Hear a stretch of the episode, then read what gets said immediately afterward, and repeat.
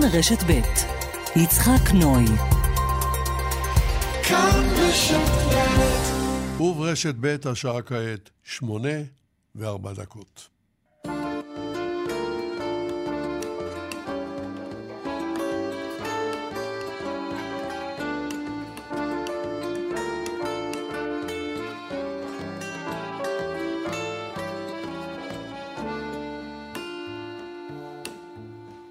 כמה מתוק האושר, בלי שנשאל מדוע.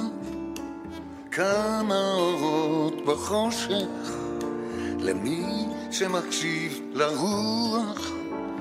כל הקולות בשקט, זמן כמשק כנפיים, שומע אותך שותקת את מה שאומרות עינייך.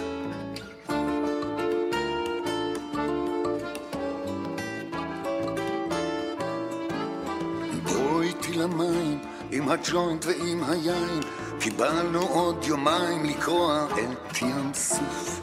בואי איתי למים עם המלח על שפתייך והשמש בפרצוף לקרוע את ים סוף.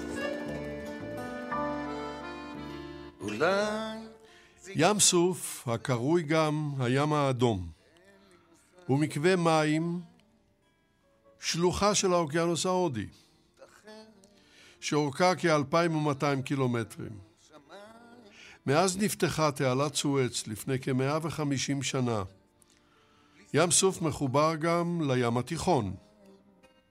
לחופיו שוכנות אריתריאה וסודאן, מצרים וישראל, ערב הסעודית ותימן, רשימה חלקית. ומאז תחילת המאה שעברה, עם בוא העידן המודרני לאזור, חופיו של הים האדום עדים להתנגשויות דתיות ואתניות ולשפיכות דמים הנמשכת בעצם הימים האלה.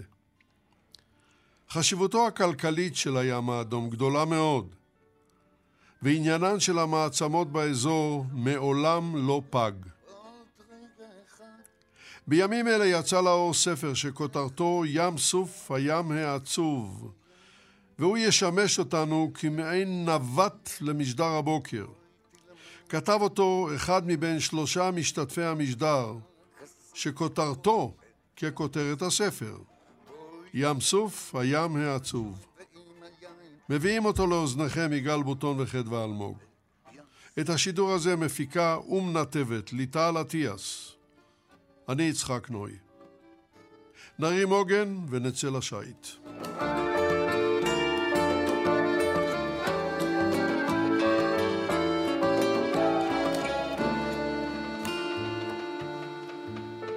כמה מתוק האושר, מבלי שנשאל מדוע. כמה אורות בחושך, למי שמקשיב לרוח. בוא איתי למים עם הג'וינט ועם היין, והשמש בפרצוף לקרוע את ים סוף. בוא איתי למים עם המלח על שדייך, לאור השר הכסוף, לקרוע את ים סוף.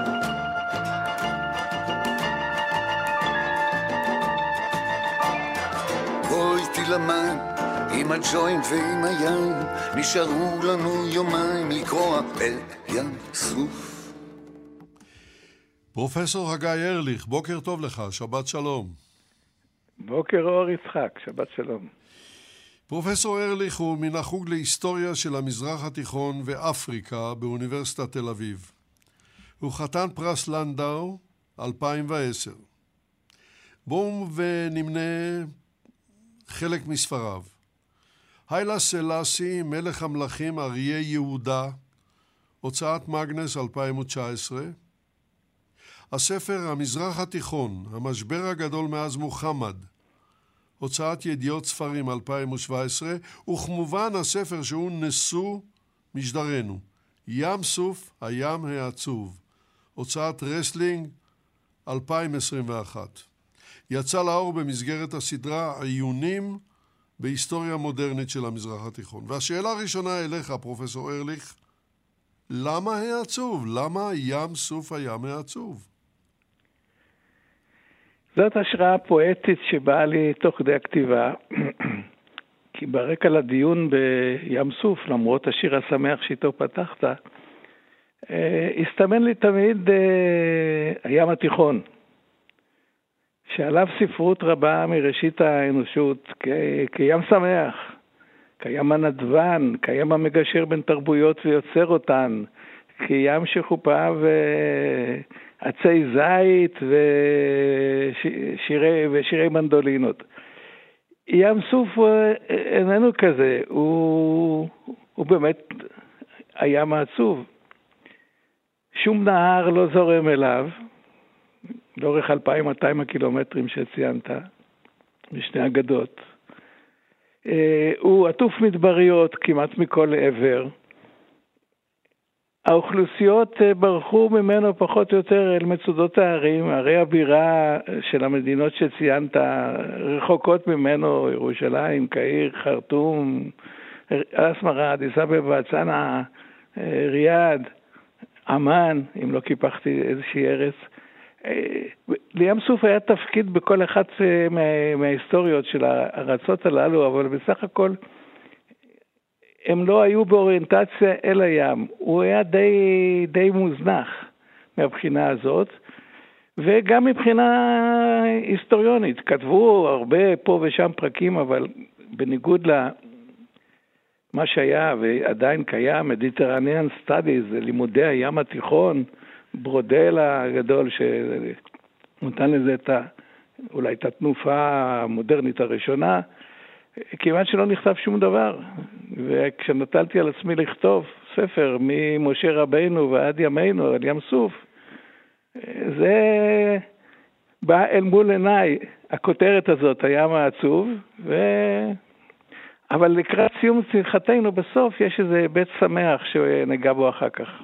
אנחנו כמובן אה, נמתין ונשמע על ההיבט השמח, אבל בשלב זה, אנא יישאר איתנו על הקו. אני רוצה לעבור למומחה השני, למומחית השנייה, והיא פרופסור גליה צבר. בוקר טוב גם לך, שבת שלום.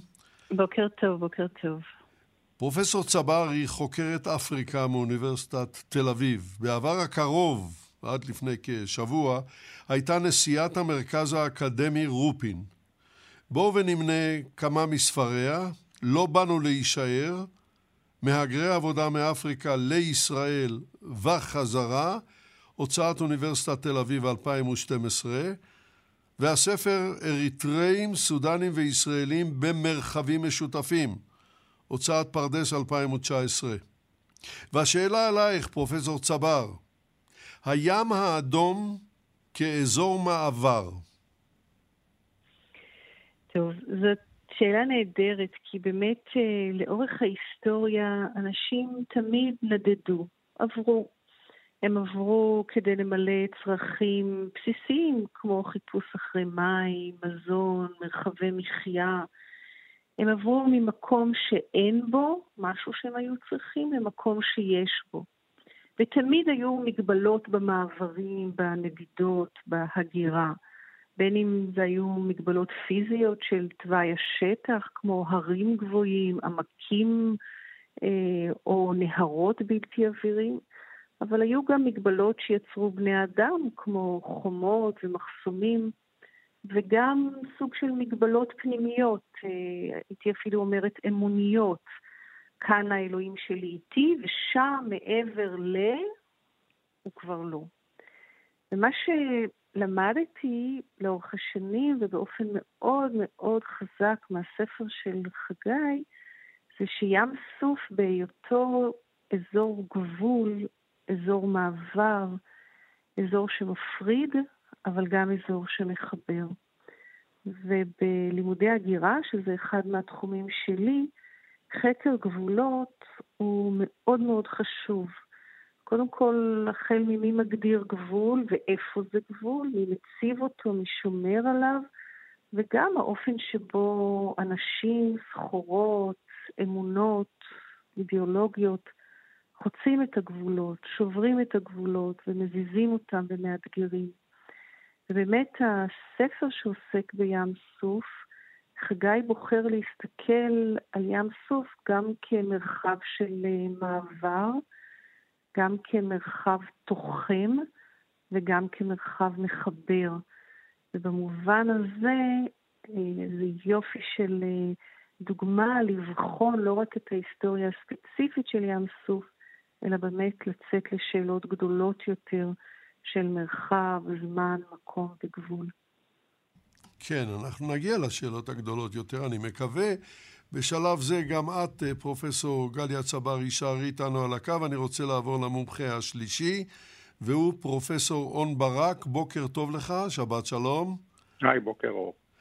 פרופסור ברק הוא מן החוג להיסטוריה של המזרח התיכון ואפריקה באוניברסיטת תל אביב. יש לנו היום שלושה מומחים, כולם מאוניברסיטת תל אביב, אבל אין כאן שום אפליה, שיהיה ברור. אה, פרופסור ברק הוא היסטוריון של מדע וטכנולוגיה שמתמקד במרחבים לא מערביים ובעיקר בנושא משבר האקלים. שימו לב, פרופסור ברק עומד בראש המעבדה להיסטוריה של האקלים באוניברסיטת תל אביב ובשבוע הבא מתחיל הסמינר השנתי של המעבדה. הוא נועד לתלמידי אה, התואר השני והשלישי.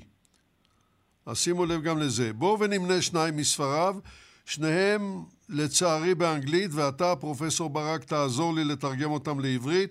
הספר הראשון, Powering Empire, How Coal Made the Middle East and Sparked Global Carbonization. יצא באוניברסיטת קליפורניה פרס ב-2019. וזה אומר Powering Empire, זה לתדלק הייתי אומר אולי. אימפריה, אני חושב שזה יהיה יותר מדויק, הפחם שהפך את, אה, שבנה את המזרח התיכון ואיך הוא הצית את אה, מהפכת, אני לא יודע איך לקרוא לזה, זיהום האוויר, הקרבוניזציה, הפחמן בעולם. והספר השני, Technology and Temporality in Modern Egypt, the, אה, זאת אומרת, טכנולוגיה ו... איך נקרא לזה? תזמון? זמנים? כן, זמן. זמן במצרים המודרנית, בהוצאת, אותה הוצאה של University of California Press 2013. והשאלה הראשונה אליך, פרופסור ברק, מנקודת המבט שלך, קודם כל, אם תרצה להגיב על הדברים, תגיב, אבל אם לא, אני הייתי רוצה לשמוע ממך את דעתך על תעלת סואץ והשפעותיה. אז קודם כל אה, ברכות לחגי על הספר, ואני מיד אתחבר לדברים של גליה, כי אתם יודעים, היסטוריה קונבנציונלית היא בדרך כלל שפחתה של מדינת הלאום, והיא נוטה להסתגר בין גבולות לאומיים, אה, אבל אה, הספר מראה לנו שכשיוצאים אל הים, אז אפשר לחשוב עליו לא כחיץ, או לא רק כחיץ, אלא גם כמסוע או מחבר, וזה מאפשר לנו למשל לחשוב על ה...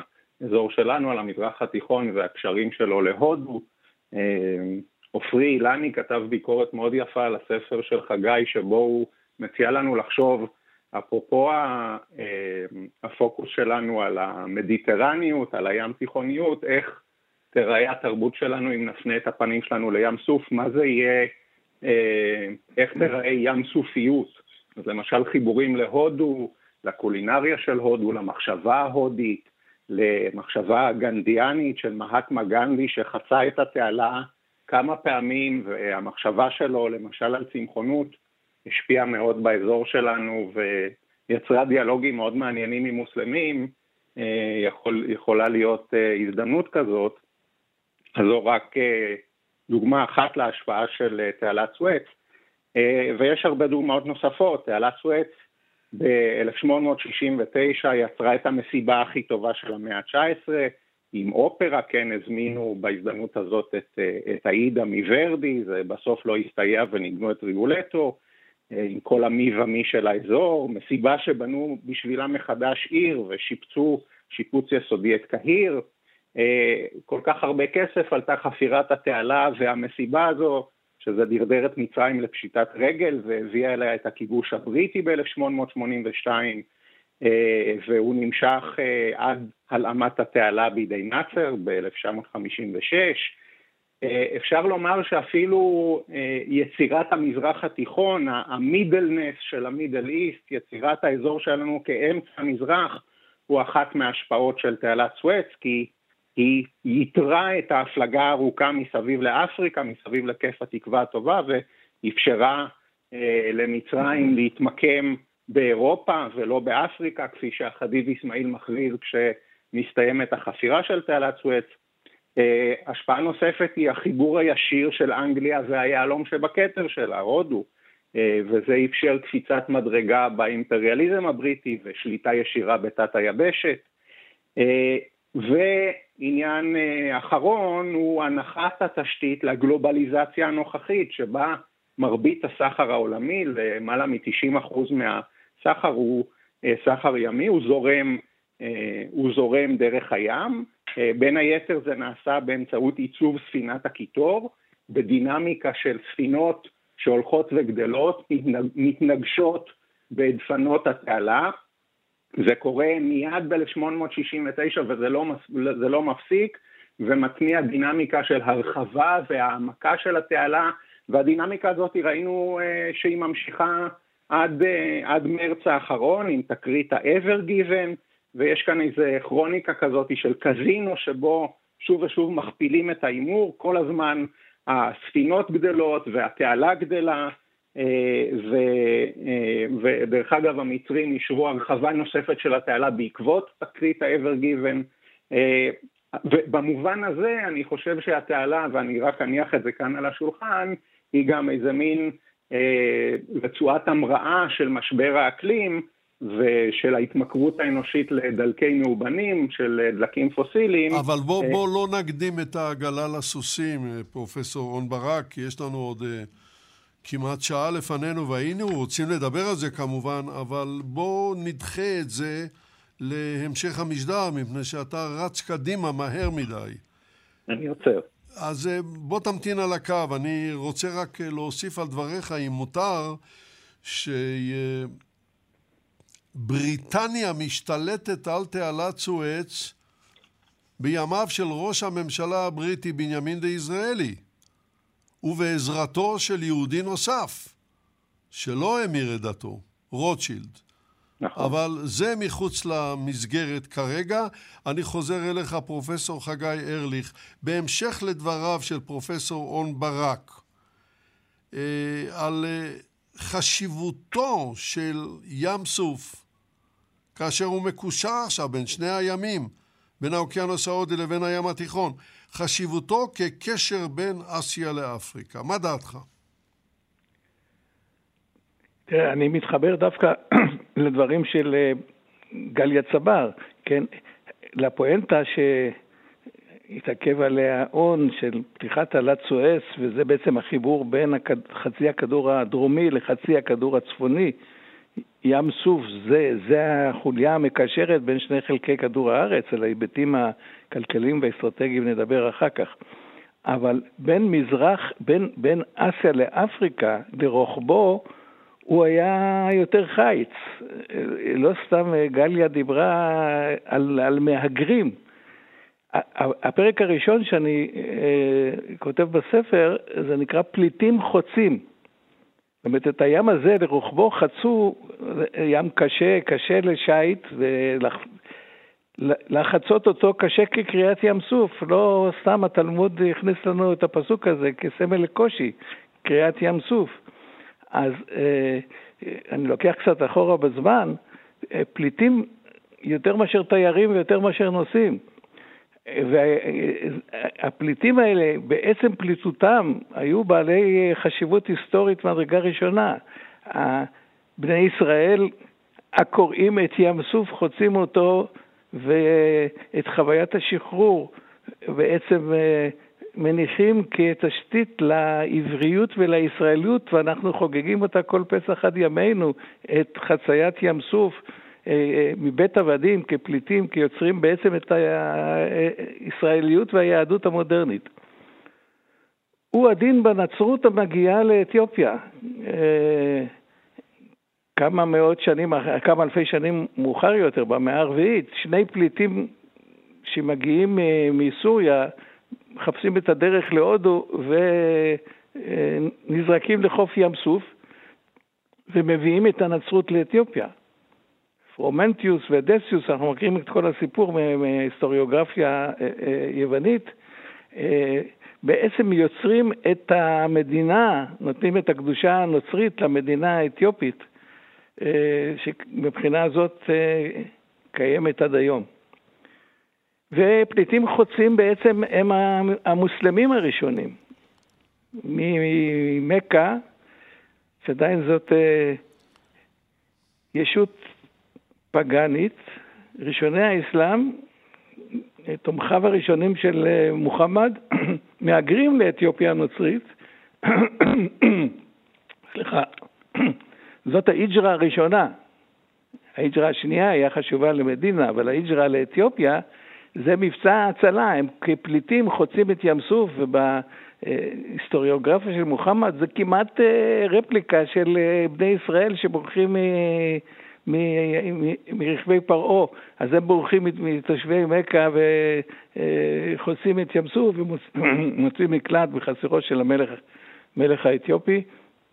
אז אה, גם, הנצר, גם היהדות, גם הנצרות, גם האסלאם חוו חוויות עיצוביות ראשוניות דרך הפליטות במעבר לים סוף מאסיה לאפריקה או, או, או, או, או בכיוון השני. כמה קשה הגישור על ים סוף, אה, אה, אפשר להמחיש באפיזודה מאוד מאוד מודרנית.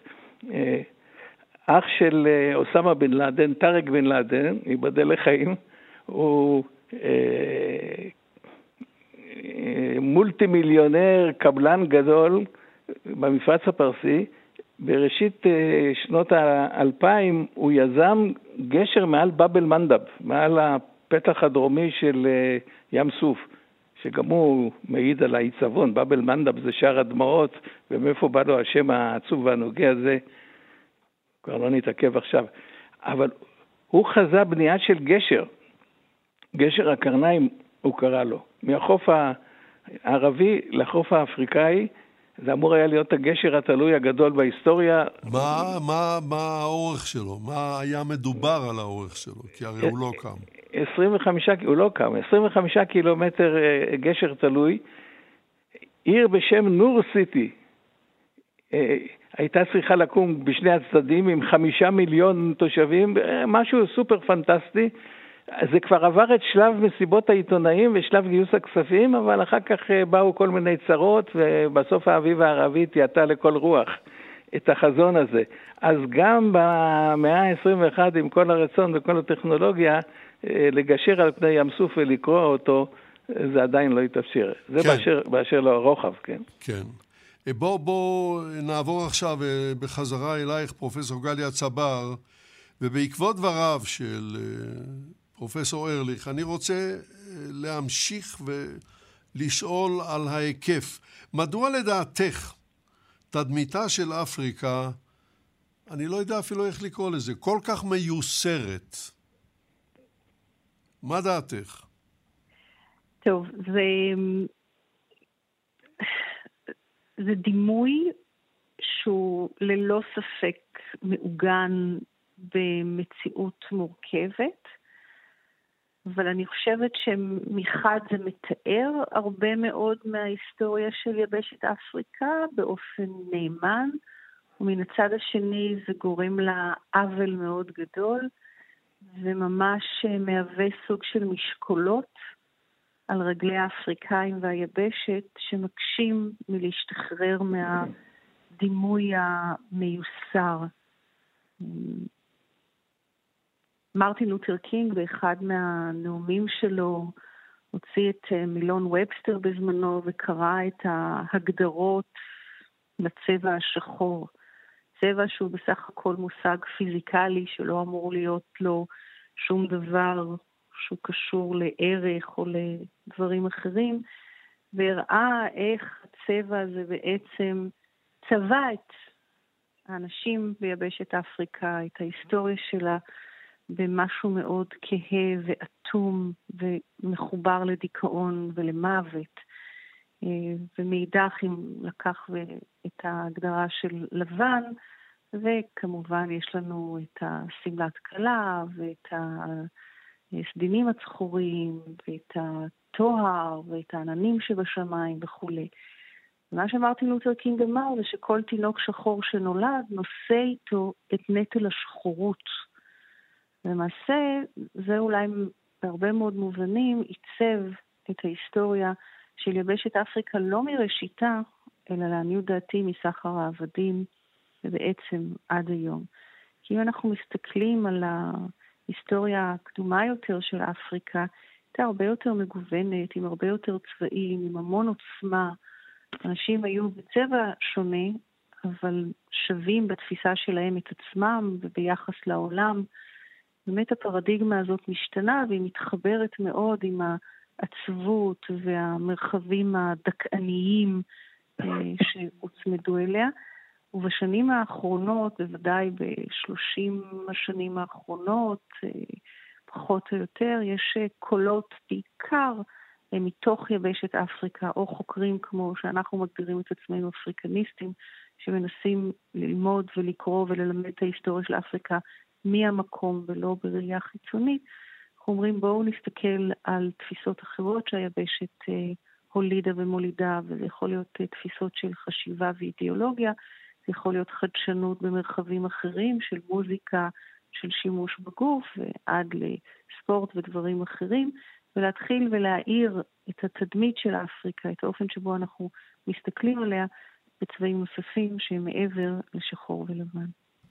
כן, אה, בואו נחזור אל נקודת המוצא של ים סוף, אה, מבחינה אחת מנקודות המוצא, והיא תעלת סואץ, ואני חוזר אליך, פרופסור רון ברק, אה, לשמוע אולי על הקשר שבין תעלת סואץ לדלק מחצבי, זאת אומרת לנפט, לגז וכן הלאה. מה דעתך? כן, בהחלט. אז הנה דוגמה לחומר אה, שחור משחור, שגם ה, אה, גם האימפקט שלו הוא, אה, הוא מדכא בצדק. ובין היתר זה קשור לתעלת סואץ. תעלת סואץ היא חלק מתהליך שאפשר לכנות כתיעוש של הים, הפיכה של הים למין מסילה כזו, או מסוע, שספינות קיטור יכולות לתדלק ב, ב, ב, מערומי פחם במרחבים קצובים, להבדיל ממפרשיות שבכוח האנרגיה החינמית של הרוח יכולות לשהות שבועות ארוכים בלב ים, אז ספינות קיטור צריכות לעצור ולתדלק בוודאי במאה ה-19 בערך פעם בשבוע, ותעלת סואץ מחברת את, את האיים הבריטים אה, לבומביי דרך מין מסוע אחד פתוח שאפשר לעצור בו ולתדלק. הפחם הזה שתחילה מיובא מהאיים הבריטים כדי לתדלק ספינות קיטור, עד מהרה זורם לפנים הארץ, ואין תחום אחד שהוא לא משנה במזרח התיכון ובכל מקום אחר שהוא נוגע בו, שהוא אה, אה, מנגע אותו, כן? אז אנחנו מדברים על השקיה רב-שנתית שמאפשרת גידול של כותנה, אה, אנחנו מדברים על תאורת רחוב, אנחנו מדברים על תעבורה באמצעות מסילות ברזל וחשמליות וכולי וכולי. אז אם אנחנו רגילים לחשוב על המזרח התיכון דרך הקשר שלו לנפט, אז אה, מאה שנה לפני שגילו פה נפט, האזור שלנו מתעצב על ידי פחם בריטי, זה אה, מתמכר לפחם בריטי, וכשאני מדבר על התמכרות לפחם ואז התמכרות לנפט, זו לא מטאפורה, כי עוד דבר שתעלת סואץ והעולם הזה של תיעוש הים מאפשרים לעשות, זה לחלק את העולם ל... לסדטיביים ולסטימולנטים, כן, אז לתזרימים של חומרים כמו אופיום שמיוצר בהודו, וסטימולנטים כמו תה שמיוצר בסין, ולענייננו קפה שמתגלה באתיופיה ו, ו, וגדל אה, במוקה, בתימן, אה, ואנחנו הולכים ומתמכרים לאספקה סדירה של החומרים האלה, והאספקה הסדירה הזאת מתאפשרת בעזרת תעבורת קיטור, אז אנחנו מתמכרים לדלקים שמניעים את ספינות הקיטור דרך הצריכה של כל אותם חומרים. אה, החל משנות ה-30 אה, אנחנו אה, לא מפסיקים להיות מכורים לפחם, אבל מוסיפים על זה דלק מחצבי נוסף, נפט, שגם הוא זורם בתעלה, וחלק משמעותי מהנפט המפרצי זורם לאירופה דרך תעלת סואץ. בניו יורקר האחרון, דרך אגב, יש סיפור מדהים על מיכלית, הסאפר, שתקועה בראסל עיסא ליד נמל חודדה בתימן, נמל שהוא בשליטה חות'ית, וזו ספינה שכמו הספינה שהתפוצצה בנמל ביירות, היא חבית אבק שרפה, יותר נכון היא מיליון חביות נפט, היא מכילה בקרבה מיליון חביות נפט, והיא רק, היא, היא בת 40 שנה, היא מתפוררת, היא נרכבת, היא מחלידה, היא רק מחכה להתפוצץ, או גרוע יותר להירקב, לשקוע ולדלוף, ואז תלוי בעונה, הנפט הזה יזרום דרומה לחסום את מיצרי באבל מנדב ואת השיט העולמי בהיקף הרבה יותר חמור מתקרית ה-ever given, או אה, אם הזרמים אה, ייקחו את הנפט הזה צפונה, זה יגיע אלינו, אז יש לנו כאן עולם שמכור לדלקים פוסיליים ומורעל על ידי הדלקים הפוסיליים האלה, אה, והתעלה היא, אה, היא אחראית מרכזית להתנעה של הפאזה ההיסטורית הזאת. ברור. אתה כמובן מכוון, פרופסור ברק, למשבר האקלים, ואנחנו מיד נגיע לזה, אבל כעת אני רוצה לחזור אליך, פרופסור ארליך, ולהוסיף על דבריו של און ברק על החשיבות האסטרטגית של כל ים סוף. בבקשה. כן, בהמשך לדברים, זה, ים סוף הוא, הוא הקשר הימי בין חצי, חצי הכדור הדרומי לחצי הכדור הצפוני. במונחים של ימינו, כל מה שמייצר את אה, קוריאה, יפן, סין, הודו, ארצות המפרץ הפרסי וכל מה שנמצא בחצי הכדור הדרומי, נתיב המים, כלומר הסחר הימי, עובר דרך אה, הים הזה שלנו ודרך תעלת סואץ לאירופה וכנ"ל בדרך חזרה. אה, כלומר, לים סוף כציר צפון-דרום יש חשיבות כלכלית ועל כן גם אה, אסטרטגית היסטורית אה, מהמעלה הראשונה. ומתי אנחנו נזכרים בחשיבות הזאת שכאשר הוא חסום. כן, אה, ב-56, מלחמת סואץ, החסימה הייתה לתקופה קצרה. בין 67, בעקבות ששת הימים, עד 75, הייתה התעלה חסומה וים סוף איבד את ה... והיה לזה השפעות מכל הכיוונים, אסטרטגיות וכלכליות ואחרות. אה, והדוגמה האחרונה, כמובן, ה-ever given וכולי. צריך לזכור שאנחנו מדברים פה על מה שהיה מר... מראשית ההיסטוריה הכלכלית הבינלאומית, נקרא לזה דרך המשי.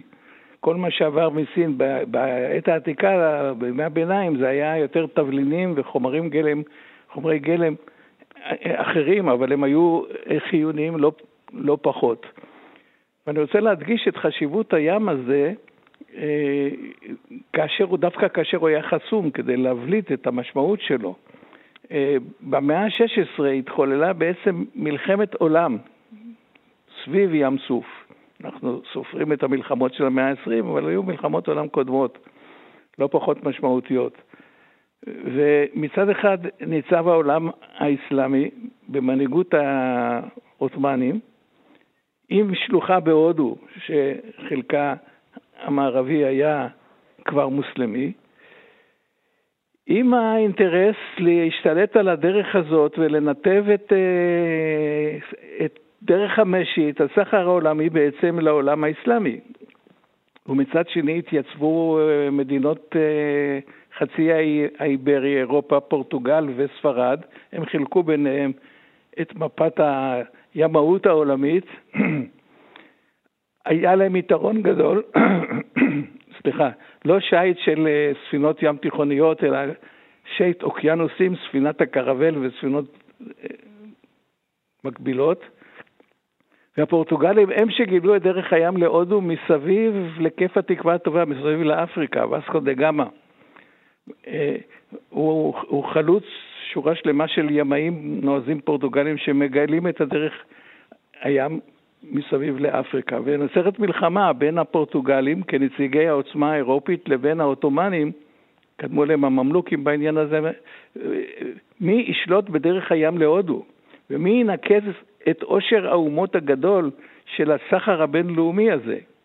והמלחמה הזאת אה, רובה נערכה בים סוף בין 1505 ל-1555, 50 שנה של קרבות שהסתיימו בניצחון הפורטוגלים.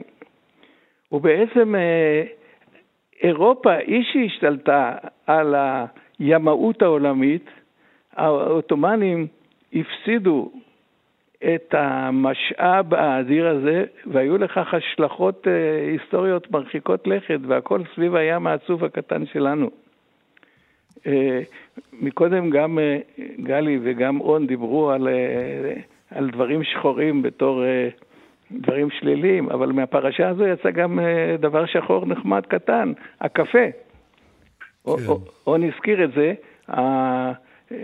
העות'מאנים הפסידו את השלל הגדול של דרך הים להודו, אבל הרוויחו את ההתחברות לקפה, שכפי שאון אמר, אה, בעצם התגלה באתיופיה, עבר לגידולים משמעותיים בהרריה של תימן, ומנמל מוקה העות'מאנים חיברו את הקפה אה, למזרח, לימים הוא גם הגיע למערב, אבל פה במזרח הדבר השחור הזה עשה תמורות גדולות. כי למוסלמים אסור לשתות יין, אז בתי, בתי, בתים ציבוריים של מפגשים חברתיים לא כל כך היו, עד, ש, עד שנכנס הקפה הזה כספיח לפרשה הזאת אה, בים סוף, כן. ושינה את הנוף האורבני. וגם אה, שינה לנו כל בוקר כמעט בחיינו, בחיינו כולם. אז בואו בוא נמשיך כאן, פרופסור גליה צבר, פשוט נמשיך אה, ונדבר על הייחודיות של קרן אפריקה. אוקיי, הייתי רוצה לשמוע ממך כמה מילים על זה. אני רוצה להתחבר לדברים האחרונים שחגי אמר אה, לגבי הניצחון בעצם של פורטוגל על הממלוכים ב, בים סוף. הניצחון של פורטוגל בעיניי מסמל את אה, ראשית האסון של יבשת אפריקה. פורטוגל באמת הפכה למעצמה ימית, שלטת באוקיינוסים, ויחד עם מהפכת הניווט והשיוט, והדרישה הגוברת בעולם לסוכר, הובילו בעצם את המערכות שעמדו בבסיס סחר העבדים הטרנס-אטלנטי. אה, הלקיחה בעצם של המשאב החשוב ביותר של יבשת אפריקה, וזה ההון האנושי, השיעבוד שלו וההוצאה שלו מיבשת אה, אפריקה לרחבי העולם. מצד אחד למזרח, לאזור הודו ולחצי האי ערב, אבל המסה הגדולה היא מערבה לעבר, בהתחלה הקריבים, אחר כך לדרומה של יבשת אמריקה ואחר כך לצפונה, וכאן בעצם התהדק אותו חיבור נוראי בין הצבע השחור לנחיתות. אז אה, זה מעניין שחגי באמת דיבר על הרגע הזה שבו פורטוגל מנצחת בזכות השליטה שלה בים סוף, וזה הרגע של הקושי העצום, זרע הפורענות אה, של היבשת אה, השחורה ויחסיה בעצם עם העולם. זה רק ככה כדי להוסיף עוד איזושהי הסתכלות על התקופה הזו, ועכשיו באמת אולי קצת להרחיב, כסטודנטית של חגי לפני המון המון שנים, חגי תמיד נאבק כדי שנסתכל כולנו על קרן אפריקה לא רק כיחידה שעומדת בפני עצמה, לא רק כחלק מתוך יבשת אפריקה, אלא אה, חזר ו- וטען שחלק לא מבוטל מההיסטוריה של קרן אפריקה הסתכלה צפונה, ולאו דווקא מערבה ודרומה. במילים אחרות, כמו שחגי בספר החדש מדבר על הים כמרחב מחבר, עוד לפני זה, חגי, הרבה שנים דיברת על הייחודיות של קרן אפריקה כגשר בין החלקים השונים של אפריקה. וטבעת להסתכל על, ה... על המרחב הזה של קרן אפריקה, גם בציר של צפון-דרום, אבל גם בציר של מזרח ומערב. אז בואו, וה... כן, רצית להוסיף עוד כמה מילים. האופן הזה שבו מחייבים אותנו להסתכל על קרן אפריקה כמשהו מיוחד, כגשר, כבית לשלוש הדתות המונותאיסטיות הגדולות, עוד דבר שמאוד מייחד את קרן אפריקה בניגוד לחלקים אחרים של אפריקה זה המרחב הלשוני-תרבותי עם שליטה של שפות שמיות מערבית ונגזרותיה דרך גז אה, ונגזרותיה, אבל גם אה, מרחבים פוליטיים ייחודיים. ואולי אני אסיים ואומר שכמעט מהתקופה שאנחנו מכירים את המערכות הפוליטיות בקרן אפריקה, שלום ומנוחה אין שמה. מאבקים בלתי פוסקים בין הקבוצות אה, והחוצה, וכולל מה שאנחנו רואים היום בקרן אפריקה. כן. תודה רבה לך, פרופסור גליה צבר. פרופסור ברק, און ברק, אני רוצה לשאול אותך, קודם כל, אתה התחלת לדבר בפעם האחרונה, בסיבוב האחרון, על אה, תעלת סואץ ועל משבר האקלים. הדברים לא לגמרי ברורים, אולי אתה מוכן לפרש. כן, אז אה, אה, חלק ממה שדיברתי עליו הוא ההתמכרות שלנו לדלק מחצבי, לדלקים פוסיליים, והשריפה של הדלקים האלה משחררת לאטמוספירה גזי חממה שמביאים עלינו את ההתחממות הגלובלית. אה, אבל אני רוצה להרחיב את הסיפור הזה, ואנחנו עד כה מדברים בעיקר על היסטוריה של אנשים, היסטוריה אנושית, של דתות ושפות, ו... אזורי השפעה פוליטיים וכלכליים, אבל התהליכים שחגי מתאר בספר, ופתיחת תעלת סואץ היא דוגמה טובה, הם אה, תהליכים שמשפיעים על העולם כולו. התעלה מחברת את האוקיינוס ההודי ואת הים התיכון לא רק חיבור פיזי, היא גם משווה את המליחות ואת הטמפרטורה שלהם, והיא מתניעה תהליך שביולוגים ימיים מכנים הגירה לספסית, על uh, שם פרדיננד דה לספס, אה, היזם של אה, תעלת סואץ, אה, ומינים של מינים פולשים מהאוקיינוס ההודי, כמו מדוזות, בזמן האחרון זה גם זהרונים, מתחילים להגיע ל, לים התיכון, והתעלה שוב היא רק דוגמה לתהליכים הרבה יותר רחבים, אם לתת אנקדוטה אחת, כשהבריטים כובשים את אדם כמה עשורים לפני פתיחת התעלה, ב-1839, הם מביאים איתם מהודו אה, צברים, סברסים, כדי אה, לשתול אותם ולהפוך אותם לגדרות חיות שיגנו עליהם מפני פלישה של שבטים בדואים, וזו אחת ה... אה, אחד המסלולים שדרכם הסברס מגיע לאזור שלנו, זה צמח שבכלל המקור שלו באמריקה הלטינית. אז זאתי דוגמה אחת להשפעה של התהליכים האלה על מינים לא אנושיים. דוגמה נוספת היא אפשרות שהמסוע הגלובלי הזה פתח לתנועה של ספינות קירור שמביאות בשר מכל מיני מקומות, מארגנטינה, מאוסטרליה, ומתניעות את התהליך של קרבוניזר... קר... אה, של, של בישרונות גלובלית, ההתמכרות של האנושות לחלבון מן החי, ולדברים האלה יש השלכות אה, קשות על הסביבה. אה, ואולי דוגמה אחרונה, שוב, לא כל כך מוכרת, כיוון שאנחנו נוטים שוב ושוב לייחס את משבר האקלים רק לדלק מחצבי, אבל למשל כשבונים את תעלת סואץ, אז בכל הנתיב ולכל אורך ים סוף בונים מגדלורים שיאפשרו לספינות לנוע 24 שעות וגם בלילה, ואת המגדלורים האלה בונים מבטון מזוין. המגדלור הראשון שבונים מבטון מזוין נחנך שבוע לפני פתיחתה של תעלת סואץ. אה, המהנדס הצרפתי פרנסואה קוז'ינה מבין שדרוש חומר שמתמצק במהירות אה, אה, והוא בעצם אחד מהחלוצים של האבן המלאכותית הזאת, ובטון הוא אחד המזהמים, תעשיית הבטון היא אחת מהמזהמות הגדולות ביותר. אם בטון היה מדינה הוא היה מזהם את מספר שלוש, אה, ודרך אגב בטון מזוין שכשהוא, אה, כשהתחילו לבנות בו הניחו שזה חומר לנצח, חומר לעד, כיוון שהקולסיאום וכל מיני מבנים רומאיים נבנו בבטון, מסתבר לנו שחיי המוצר שלו הם הרבה יותר קצרים, הם בערך 100 שנה, כי הברזל בתוך הבטון הזה מתרכב עם אה, מולקולות דו תחמוצת הפחמן ויוצר סדיקה של, ה, אה, של הבטון, וככל שיש יותר CO2, יותר דו תחמוצת הפחמן כתוצאה מהתחממות גלובלית, דו תחמוצת הפחמן היא אחד מאותם גזי חממה שנפלטים בשריפה של דלקי מאובנים, אז יותר ויותר מהבטון שלנו נסדק, ואנחנו כבר רואים גל של הרס בסביבה הבנויה וכיוון שהתחילו לבנות בבטון מזוין בערך לפני 100 שנה, אז, וחיי המוצר שלו הם בערך 100, אז כל מיני בניינים מתחילים ליפול סביבנו, וגם זה חלק ממשבר האקלים,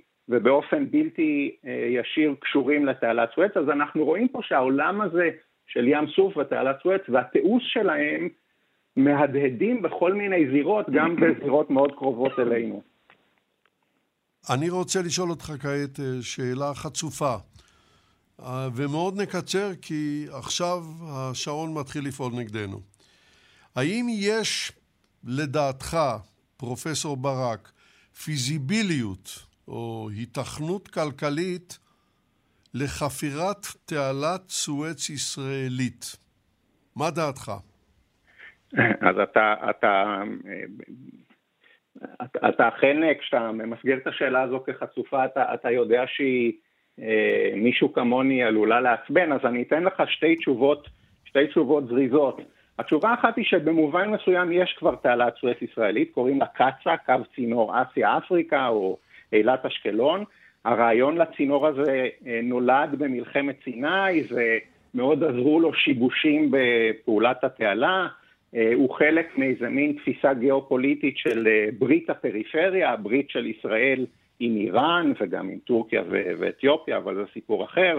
אה, וכל פעם שיש שיבוש בפעולתה של תעלת סואץ, עולות מין מחשבות כאלה, וזה קרה רק לאחרונה במרץ עם פרשת האבר גיבן, ששוב מציפה כל מיני יוזמות כמו חיבורים מנמל חיפה דרך עמק בית שאן לירדן ומשם למערכת הרכבות הסעודית, או רכבת מאשדוד לאילת. שוב ושוב יש מין רעיונות למגה פרויקטים כאלה שיחברו אותנו עוד יותר לגלובליזציה של דלקי המאובנים, ואפילו ההסדרים הפוליטיים החדשים עם, עם האמירויות מבססים עוד יותר ומתחזקים את התשתיות האלה, כן? אז אה, מדובר בהסכמים, בהסכמי אברהם על הזרמה של נפט מפרצי דרך קצא"א, שיהפוך את ישראל למין תחנת מעבר גלובלית של הנפט הזה לאירופה, ואנחנו התנדבנו משום מה לשאת בסיכונים לפגיעה בשוניות אלמוגים, במפעלי התפלה, בתיירות באילת.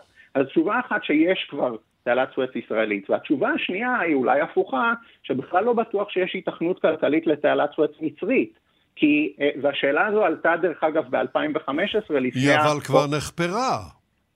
בהחלט, ואפילו ב-2015 כשעבד אל-פתאח א-סיסי הרחיב ויצר את התעלה החדשה, אה, עלתה השאלה האם אגב הפשרת הקרח בים הצפוני שמאפשר הפלגה מסין לרוטרדם ב-35 ימים במקום ב-48 ימים דרך התעלה, יש היגיון בהרחבת התעלה, אה, אבל במובן הזה מבחינת הכלכלנים משבר האקלים הוא סיבה למסיבה, וזה כמובן אה, לא המצב, ודי מדהים שעבור הדיסציפלינה הזאת אין שום דרך לחשב את העלויות האמיתיות של התשתיות הקיימות של הסחר העולמי, ושקל להם יותר לדמיין את סוף העולם מאשר את סוף הקפיטליזם, אז, אז העמדה שלי כלפי השאלה של פיזיביליות כלכלית היא שפיזיביליות כלכלית לא מתיישבת עם, עם העולם הפיזי ברור, המטריאלי. ברור, ואני ברור לי לגמרי גם שהצלחתי לעצבן אותך.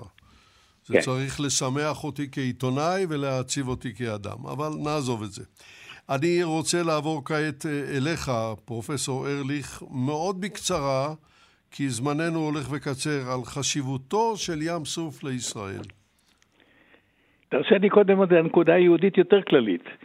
אה, הזכרנו כמה, פעמים את אה, פורטוגל וספרד כחלוצות הימאות העולמית.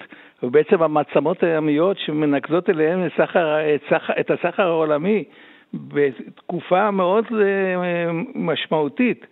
אבל מה קרה לחצי האי האיברי עם כל העושר האדיר שהם עצרו?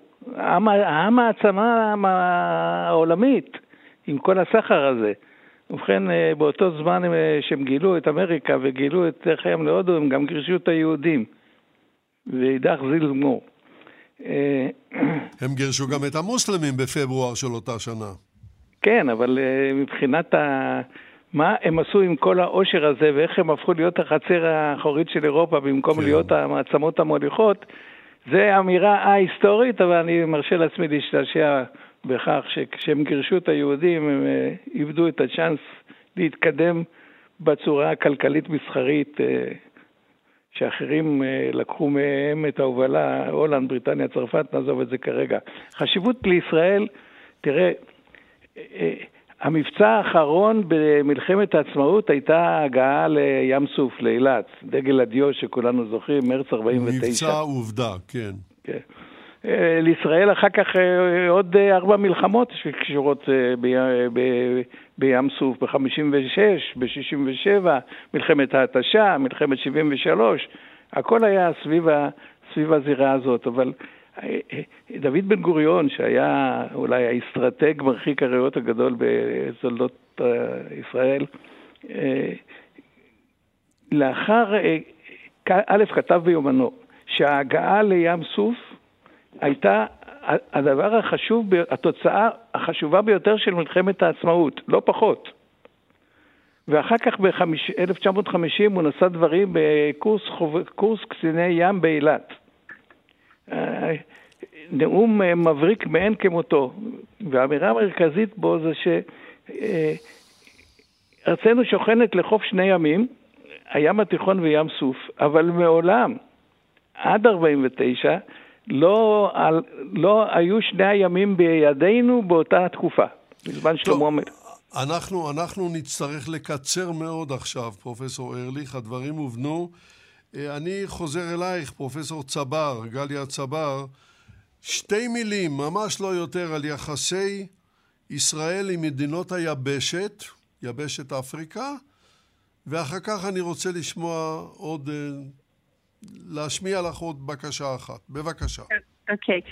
אז באופן קלאסי, המחקר על ישראל יחסי, על המחקר שעסק ביחסי ישראל עם מדינות אפריקה, שהובילו אותו פרופסור נויברגר וחזן, בדרך כלל התחיל עם משה שרת וגולדה מאיר, והתמקד במשלחות הסיוע הישראליות, מה אנחנו יכולים לתת ולהעניק, וספרו את מספר השגרירויות, עד שבאה מלחמת יום כיפור. ואז מדברים על השבר והכעס והעלבון הישראלי ונסיגת ישראל הרשמית וכניסה של כל מיני סוחרים פרטיים, בעיקר בתחומים מאוד מאוד בעייתיים כמו נשק ומחצבים. אבל ממש לאחרונה חוקר צעיר, דוקטור יותם גדרון, פרסם ספר שעוסק בישראל באפריקה בהוצאת זד האנגלית, ושם הוא מתחיל מהסוף. הוא שואל למה ישראל בשנים האחרונות משקיעה באפריקה. נתניהו הגיע, ליברמן כשר החוץ, מה קרה? התאהבות מחודשת? ובעצם אומר לנו, בואו נסתכל על זה לא מאיפה אנחנו נותנים, כן, בתור איזו הסתכלות מאוד אה, פטריארכלית ואליטיסטית, אלא הידרדרות מעמדנו בעולם המערבי, גרמה למדינת ישראל לחפש בעצם שותפים אחרים ביבשת אפריקה. אז אנחנו... מה אנחנו עושים באפריקה, ואז לא. איך אנחנו מסייעים לא. למשטרים דכניים, נצרות פנטקוסטלית, כל סוגיית המהגרים ומבקשי המקלט, וזה באמת מחייב אותנו להסתכל אחרת על יחסי ישראל לאפריקה. ברור. עכשיו, אנחנו כבר הגענו לשלב הסיום, ואני לשלב השאלה הזהה, ואני מתחיל איתך, פרופסור צבר. מה היית מבקשת שהמאזינים ילמדו מן השידור הזה? בשני משפטים. שלאפריקה פנים רבות, מגוונות, מורכבות. אני ממליצה לחפש אותם, ורק נרוויח מזה. תודה רבה לך, פרופסור גליה צבר. פרופסור און ברק, מה היית מבקש שהמאזינים ילמדו מן השידור? אני חושב שכמו שראינו במובנים רבים, אנחנו עדיין תקועים בסוף המאה ה-19 או במחצית הראשונה של המאה ה-20, גם מבחינת התשתיות הפיזיות, כמו התעלה או קצ"א, וגם מבחינת הקיבעונות המחשבתיים שלנו. ואני חושב שכדי להתמודד עם אתגרי העתיד, ובעיקר עם משבר האקלים, אנחנו צריכים להתחיל להיחלץ מהפיקסציות האלה, ודרך אחת להתחיל לעשות את זה, וזה הולם גם את פתיחת הסמסטר מחר, היא ללמוד היסטוריה. כן. כל כך פשוט, אבל צריך, כדי להגיע אליך, צריך קודם כל לקבל BA. זה לא כל כך אה. פשוט.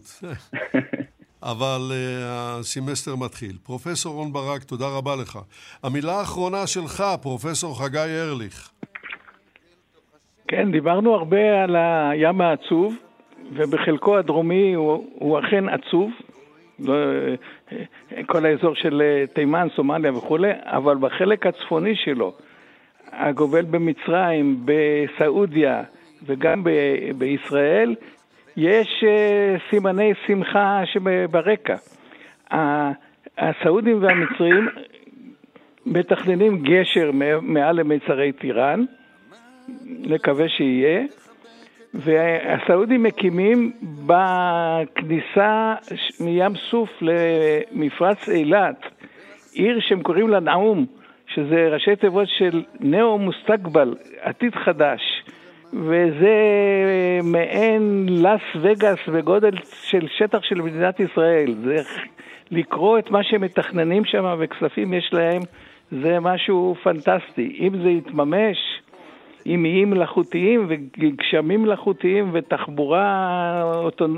מוטורית אוטונומית ו- ומה לא, אז אה, הישראלי ש- שנוסע לאילת יוכל להסתכל דרומה ולראות גם ים סוף ים שמח. תודה רבה גם לך, פרופסור חגי ארליך. עד כאן להפעם, עד כאן לעכשיו, ים סוף הים העצוב. משדר רדיו שהביאו לאוזניכם יגאל בוטון וחדווה אלמוג, הפיקה את השידור וניתבה אותו ליטל אטיאס, אני יצחק נוי, עדיין כאן עד לשעה עשר. אני ועיתוני העולם. שמרו לנו אמונים. עם הג'וינט ועם היין, והשמש בפרצוף לקרוע את ים סוף. בואי איתי למים עם המלח על שדייך, לאור השר הכסוף, לקרוע את ים סוף.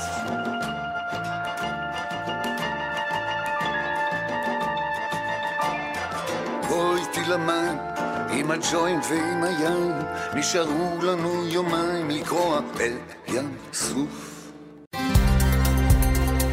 כאן רשת ב' יצחק נוי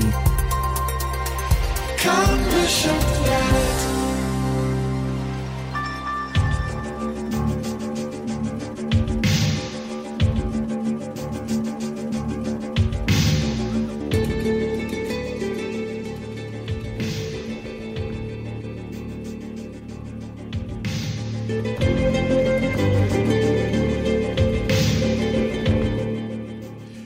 טוב ושבת שלום לכל מאזיננו בארץ ומעבר לים. אנחנו בשעה השנייה של תוכניתנו, תוכנית השבת בת השעתיים שלנו. בשעה הראשונה דיברנו על ים סוף ועל הצרות ש... שיש לאורכו, על ההיסטוריה שלו, על הקונפליקטים. היה לדעתי מעניין מאוד. עכשיו אנחנו הגענו לשלב העיתונים.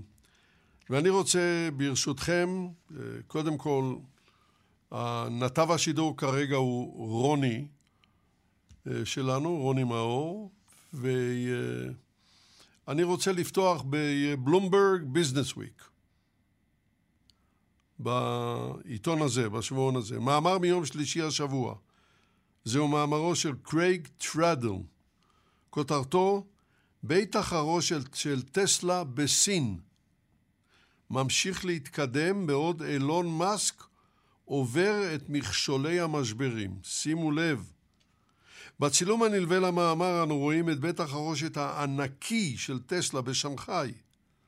באנגלית בית חרושת כל כך גדול קרוי גיגה פקטורי. הוא, הוא באמת עצום בגודלו, והמאמר נכתב כי בית החרושת הזה, שחשיבותו מכריעה לאל המכוניות החשמליות אילון מאסק, עבר בהצלחה את הסגל של תחילת מגפת הקורונה, וכעת חשיבותו מרכזית ב...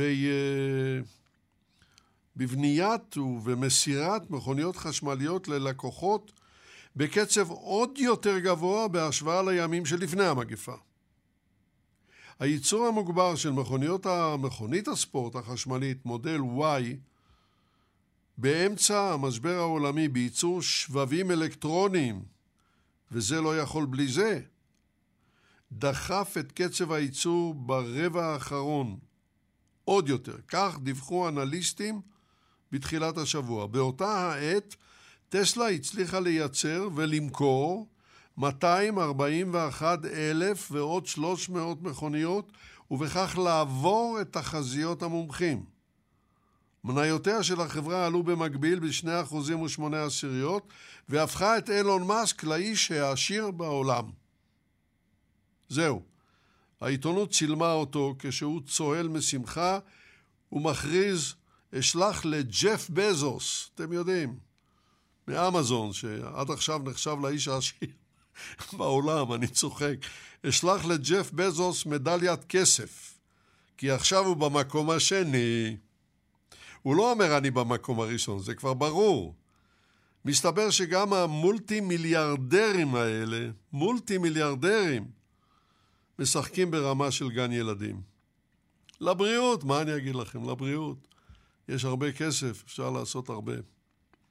אפשר לגמור את החודש, אני מניח, גם. טוב, ויירד. ויירד, אני חושב שזה הוויירד, כן, הוויירד האמריקני. מאמרו של מאט סיימון מיום חמישי השבוע, כותרתו רשת החשמל אינה מוכנה למהפכת האנרגיה המתחדשת. ובמאמר, אפשר כמעט לשמוע את רכש רשת החשמל רוכשת וגונחת תחת מסע העתיד, כששני כוחות לוחצים עליה לעיתים ביחד, עד לנקודת השבירה. הכוח האחד הוא שינוי האקלים, שיכול להחמיר אסונות הפוגעים ברשת החשמל. כמו שעשתה סופת ההוריקן איידה, הקיץ, הקיץ, כשפגעה ברשת החשמל בדיוק כשתקף גל חום נורא את ניו אורלינס. או שמזג אוויר קיצוני יכול להעלות בפתאומיות את הדרישה לאנרגיה, בדיוק כשהרשת אינה יכולה לספק אותה. כפי שקרה בטקסס בחורף האחרון, בקיפאון הגדול, והכישלון באספקת אנרגיה. הכוח השני, למרבה האירוניה, היא הפריסה המסיבית של תחנות רוח ופאנלים סולריים. דבר שידרוש מאיתנו תכנון יסודי חדש של פריסתם, כדי להפיק מהם את המקסימום. כרגע הפריסה שלהם לא טובה. תחנות כוח הפועלות על גז או על פחם מייצרות חשמל על, על ידי שריפת אה, הדלקים האלה. ואת האנרגיה שהן מייצרות ניתן להנמיך או להעלות בהתאם לדרישות החשמל. אבל ייצור חשמל משמש או מרוח משתנה כל הזמן, שהרי אין ייצור חשמל בלילה בלי שמש, ואין ייצור חשמל בלי רוח. הדבר הזה גורר חוסר תיאום בין דרישה לייצור. תארו לעצמכם שיש גל חום. אדם חוזר הביתה. בשש בערב. הבית רותח מחום. האיש או האישה מפעילים את המזגן. הבעיה היא שכולם עושים את זה. זו השעה ביממה שבה אנשים צורכים את רוב האנרגיה. הם מבשלים, הם uh, מצננים את הבית, הם רוחצים ומייבשים בגדים, ואולם בשעה שש השמש מתחילה לשקוע והפאנלים הסולאריים כבר אינם מייצרים הרבה חשמל. והרוח יכולה להפסיק ולנשוב בכל רגע. ואז הגירעון בין דרישה לאספקה גדל. האפשרות לאגור חשמל במצברים ענקיים, בגודל של פריג'ידרים, יש את זה היום. בשעות שהבית ריק מיושביו, וניצול החשמל בערב מהמצברים הוא יקר מאוד, ועדיין די מוגבל. הדבר הזה מפעיל לחץ עצום על הרשת.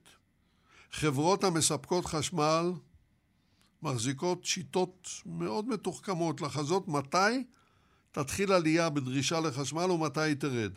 וברוב הימים זו אינה בעיה. חברת, חברות חשמל, בארצות הברית יש הרבה, יכולות לקנות עודפי חשמל זו מזו, או להגביר את ייצור החשמל בתחנות הפחם והגז, מה שכמובן מעלה את רמת ה-CO2, הקרבוניזציה, כפי ששמענו בשעה הראשונה, באטמוספירה. אבל אם חל שינוי חד בדרישה, שינוי בלתי צפוי, ולספק אין מספיק אנרגיה כדי לעמוד בדרישה, החברה חייבת לנתק חלקים מרשת החשמל שלה, מה שמביא להפסקות חשמל.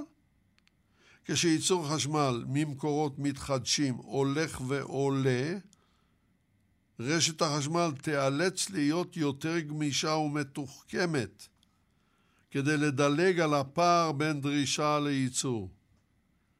קלי סנדרס הוא מהנדס סביבתי מאוניברסיטת דרום קליפורניה, והוא עוסק במחקר של אסטרטגיה שנקראת באנגלית pre-cooling, ולפיה בעלי בתים יפעילו את מזגני הבית במשך היום, כשהם בעבודה, כשאנרגיית השמש היא בעיצומה. הם פשוט יעתיקו את שעות שיא הצריכה משעת השיבה הביתה מן העבודה לשעת הצהריים, וכך יקלו על רשתות החשמל. באופן הזה ניתן יהיה לנווט את uh, ההתנהגות האנושית על פי תחזיות. אותו עיקרון טוב גם ל- לימי הקור, כששיא דרישת החשמל הוא בין 6 ל-7 בבוקר, כשקמים ומחממים את הבית. את חימום הבית אפשר להתחיל כבר ב-4 בבוקר, ובאופן הזה להקל על רשת החשמל בשעות השיא. באופן הזה צרכני החשמל יהפכו לשותפים בהחזקת הרשת. זו שאלה של חינוך, והיא ישימה בהחלט. מה אני אגיד לכם? שיהיה בהצלחה. בואו נעבור כעת ל-New Scientist ונראה מה יש לנו שם. מאמר בענייני הסביבה, עדיין, גם הוא מיום חמישי השבוע, זהו מאמרו של אדם וון, וכותרתו בריטניה יכולה לצמצם את דרישות האנרגיה שלה במחצית עד שנת 2050, בלי לפגוע באיכות החיים.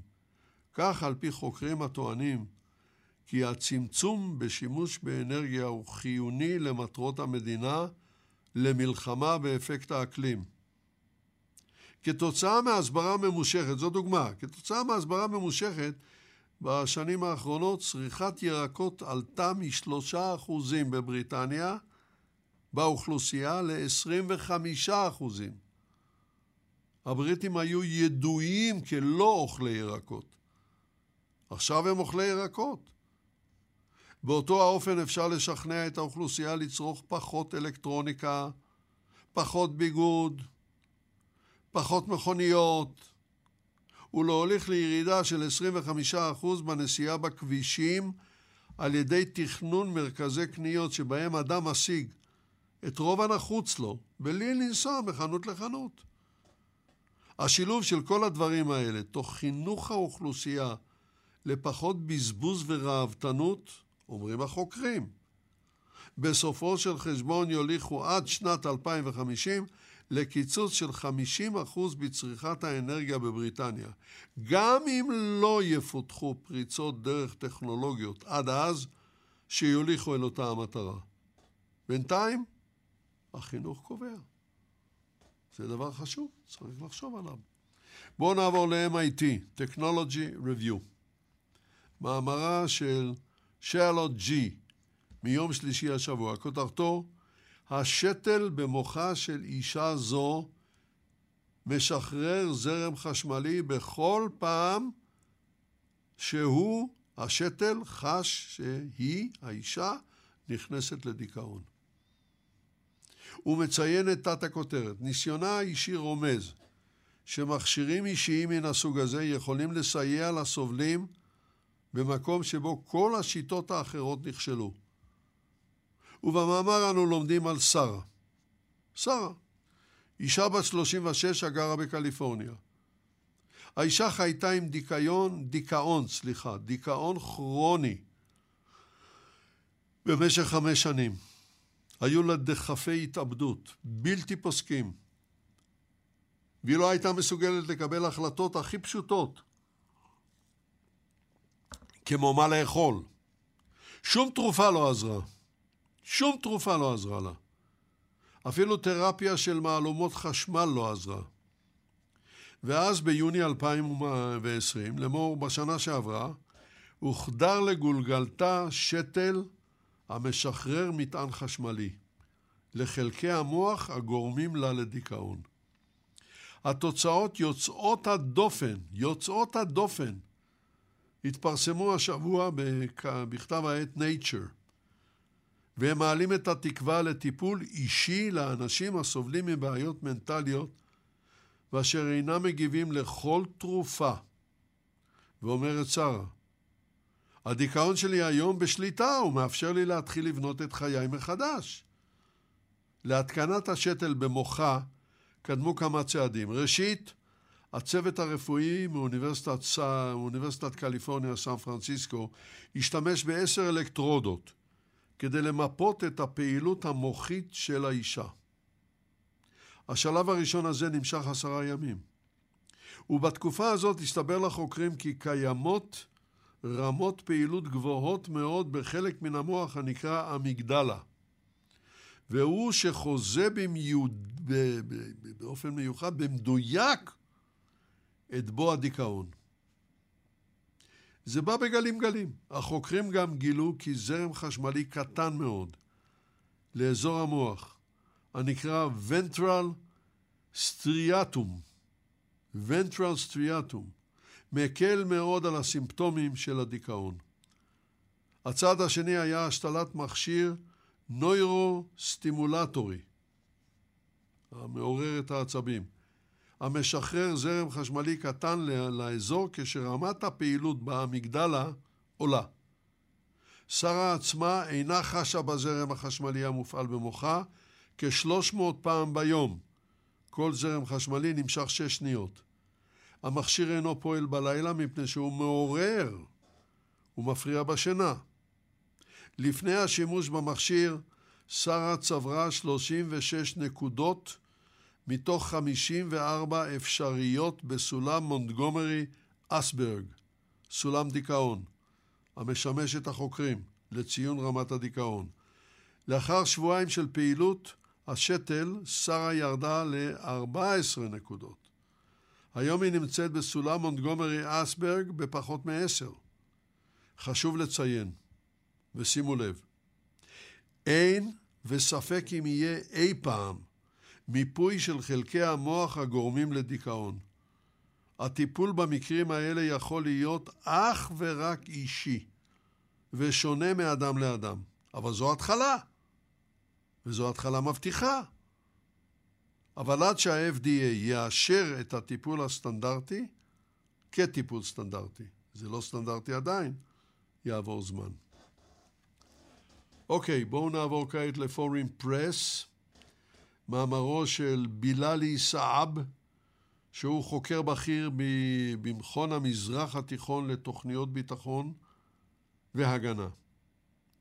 כותרת המאמר אל תחמשו את האפגנים המתנגדים לטליבן. ובמאמר הוא מסביר, אני חייב לומר, בשכנוע גדול, שכנוע גדול, כי תמיכה בכוחות האנטי-טליבניים תצית את תשובה של מלחמת האזרחים בארץ האומללה הזאת, ותוליך למותם של אין ספור אזרחים, נשים וטף, ולא פחות מזה. היא תעורר זעמה של פקיסטן השכנה, שמעוניינת בשכן יציב על גבולה, שכן שעל פי כל הסימנים מסתפק בהחלט בשליטה בארצו שלו. תגובותיה של פקיסטן הגרעינית, שימו לב, היא גרעינית, ימשכו את ארצות הברית אל תוך הסכסוך שממנו נמלטה. ובהיות תגובותיהן של סין ושל רוסיה לא צפויות, קשה לנחש מה ייווצר במהומה שתתרחש. אז אל תגידו שלא אמרנו לכם מראש. כך הוא טוען, הוא צודק. נעבור כעת ל-National Geographic ונראה מה יש לנו שם. זהו מאמרה מיום חמישי של נדיה דרייק, שכותרתו כוכב נוגה הגהנומי מציג הרבה שאלות מסתורין. מטרתו של רכב חלל חדש היא לפתור אותן. למאמר נוסף, כמובן, אה, נוסף צילום.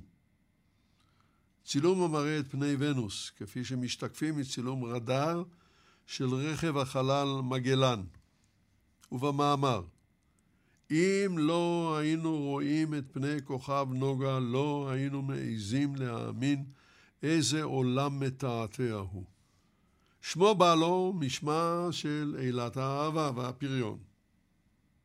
הכוכב הוא אחד המראות היפים בשמי הליל. ואולם מקרוב ריחו כריח ביצים רקובות. הגשם שיורד עליו יכול להמס בשר, והטמפרטורה שעליו תצית עץ או נפט. הלחץ שעליו ימעך צוללות. אין עליו היום תנאי חיים, אבל מדענים מאמינים כי פעם היו. במשך מיליארדי שנים, מערכת השמש שלנו הייתה עדה לשני כוכבים כחולים שהקיפו את השמש. ואולם בעוד שהחיים על פני כדור הארץ שלנו, הכוכב הכחול האחד, פרחו, כמות הרסנית של פחמן התרכזה באטמוספירה של נוגה, והחל שם אפקט חממה אכזרי, שהרס את שכננו הירוק. היום ונוס הוא כוכב מת. עולם שסטה מהדרך. ואולי ונוס מעולם לא היה כוכב רווי מים ומלא חיות, כמו שמדענים סבורים. ובכן, שלוש שליחויות פלנטריות נועדו להגיע לנוגה בעשור הבא. המדענים, הם מקווים שה, שהרכבים האלה, רכבי החלל, יגלו לנו אם בעבר היו אוקיינוסים על פני ונוס, ואם היו, מה היה גודלם וכמה זמן התקיימו. הרובוטים שישלחו ימפו במדויק את פני ונוס. הם יחפשו סימנים לפעילות או לפעולות וולקניות. היום, היום. ויקדחו אל עומק קליפת הכוכב. מחקירת כוכב נוגה אפשר יהיה ללמוד על מיליוני כוכבי לכת דומים ולהסיק אם חיים אפשריים על פניהם. עכשיו כך, בין המאה ה-17 ותחילת שנות ה-60 של המאה שעברה, זה לא הרבה זמן, היו חוקרים שהאמינו כי ונוס הוא כוכב שופע מים וג'ונגלים. וכמובן, חיים תוססים. אבל אז הראו מדידות כי שטח פניו מתקרב ל-700 פרנהייט, וחיים כפי שאנו מבינים אותם לא ייתכנו עליו.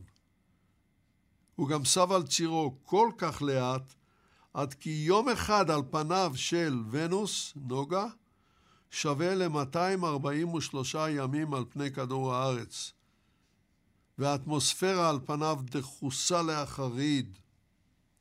בקיצור, לא בית אברהם, מה אני אגיד לכם? בואו נעבור לניוזוויק ונראה מה יש לנו שם.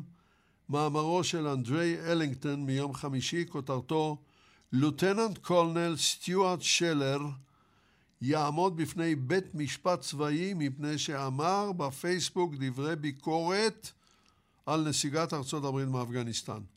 ובמאמר. ובכן, אלינגטון היה, היה, הוא כבר איננו, היה איש הנחתים, איש המרינז האמריקני. דרגתו מקבילה, אני משער, לזו של אלוף משנה או אפילו תת-אלוף, לוטננט קולונל, אני חושב, אם לא תתקנו אותי. והוא סולק מן השירות הצבאי בעקבות ביקורת קשה באינטרנט על הנסיגה הפרועה של ארצות הברית מאפגניסטן בעקבות הוראותיו של הנשיא ביידן. רק כדי להזכיר לנו, נשיא ארצות הברית על פי החוקה הוא גם המפקד העליון של הצבא, והוראותיו לצבא הן פקודות שאינן צריכות לעבור את אישור הקונגרס. לא בית הנבחרים ולא הסנאט. ובכן, ביום רביעי השבוע, הגבר הכועס, הלוטננט קורנל, הובא לבית משפט צבאי כדי שיקראו באוזניו את ההאשמות הפוגעות בקוד המדים הצבאיים. ועוד שש האשמות הכוללות ביזוי של פקידי מדינה, בוז כלפי אנשים בתפקיד או בתפקיד, אי ציות לקצינים הממונים עליו, הפרת פקודות מתוך ידיעה, אי ציות לפקודות, הזנחה של תפקיד והתנהגות שאינה הולמת קצין וג'נטלמן. וואו, וואו, וואו, מה שהכניסו לו. לוטנט קולונל שלר שירת בחיל הנחתים 17 שנה וסולק מן השירות כבר בחודש אוגוסט האחרון. במאמר הזה, הנלקח מן האינטרנט, אנו רואים את האיש במדים, מדי קרב, לא מדים אה, אה, רשמיים כאלה. יושב במשרד צבאי ומנמק את ביקורתו הקשה. הוא בן 35, גבר נאה, נאה, שרירי, הוא היה לוחם. אין כל ספק שהבין יפה מאוד את תוצאות מעשיו.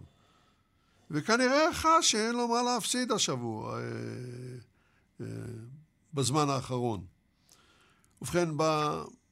מתי זה היה? בשבוע שעבר, 12 חברי קונגרס, רפובליקנים, דרשו דיון פתוח ומעמיק בהדחתו של שלר. בהדחה הם רואים נקמנות בלבד. לא נראה סביר כי יוטל על הקצין המרדן הזה עונש של ממש. הוא יודח מהצבא ובזה נגמר הסיפור. שכן הנשיא ביידן לא ירצה להחמיר את מצבו הפוליטי הנמצא ממילא בשפל המדרגה, בשל הנסיגה העלובה מאפגניסטן. והיא באמת הייתה עלובה, אין מה להגיד. בואו נעבור לפייננשל טיימס הלונדוני.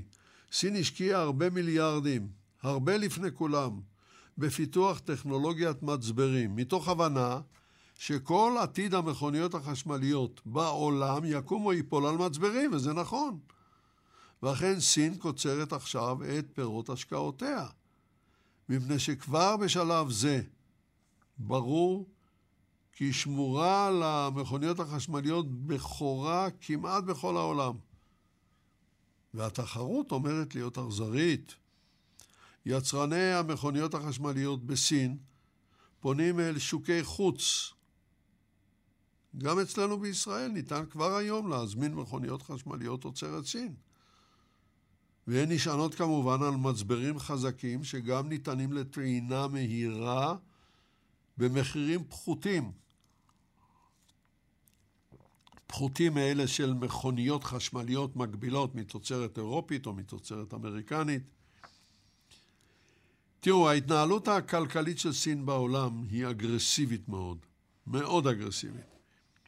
הנשיא ביידן ממשיך כאן את מלחמתו של טראמפ בענק הכלכלי, וכעת מסתבר גם אירופה מצטרפת לארצות הברית.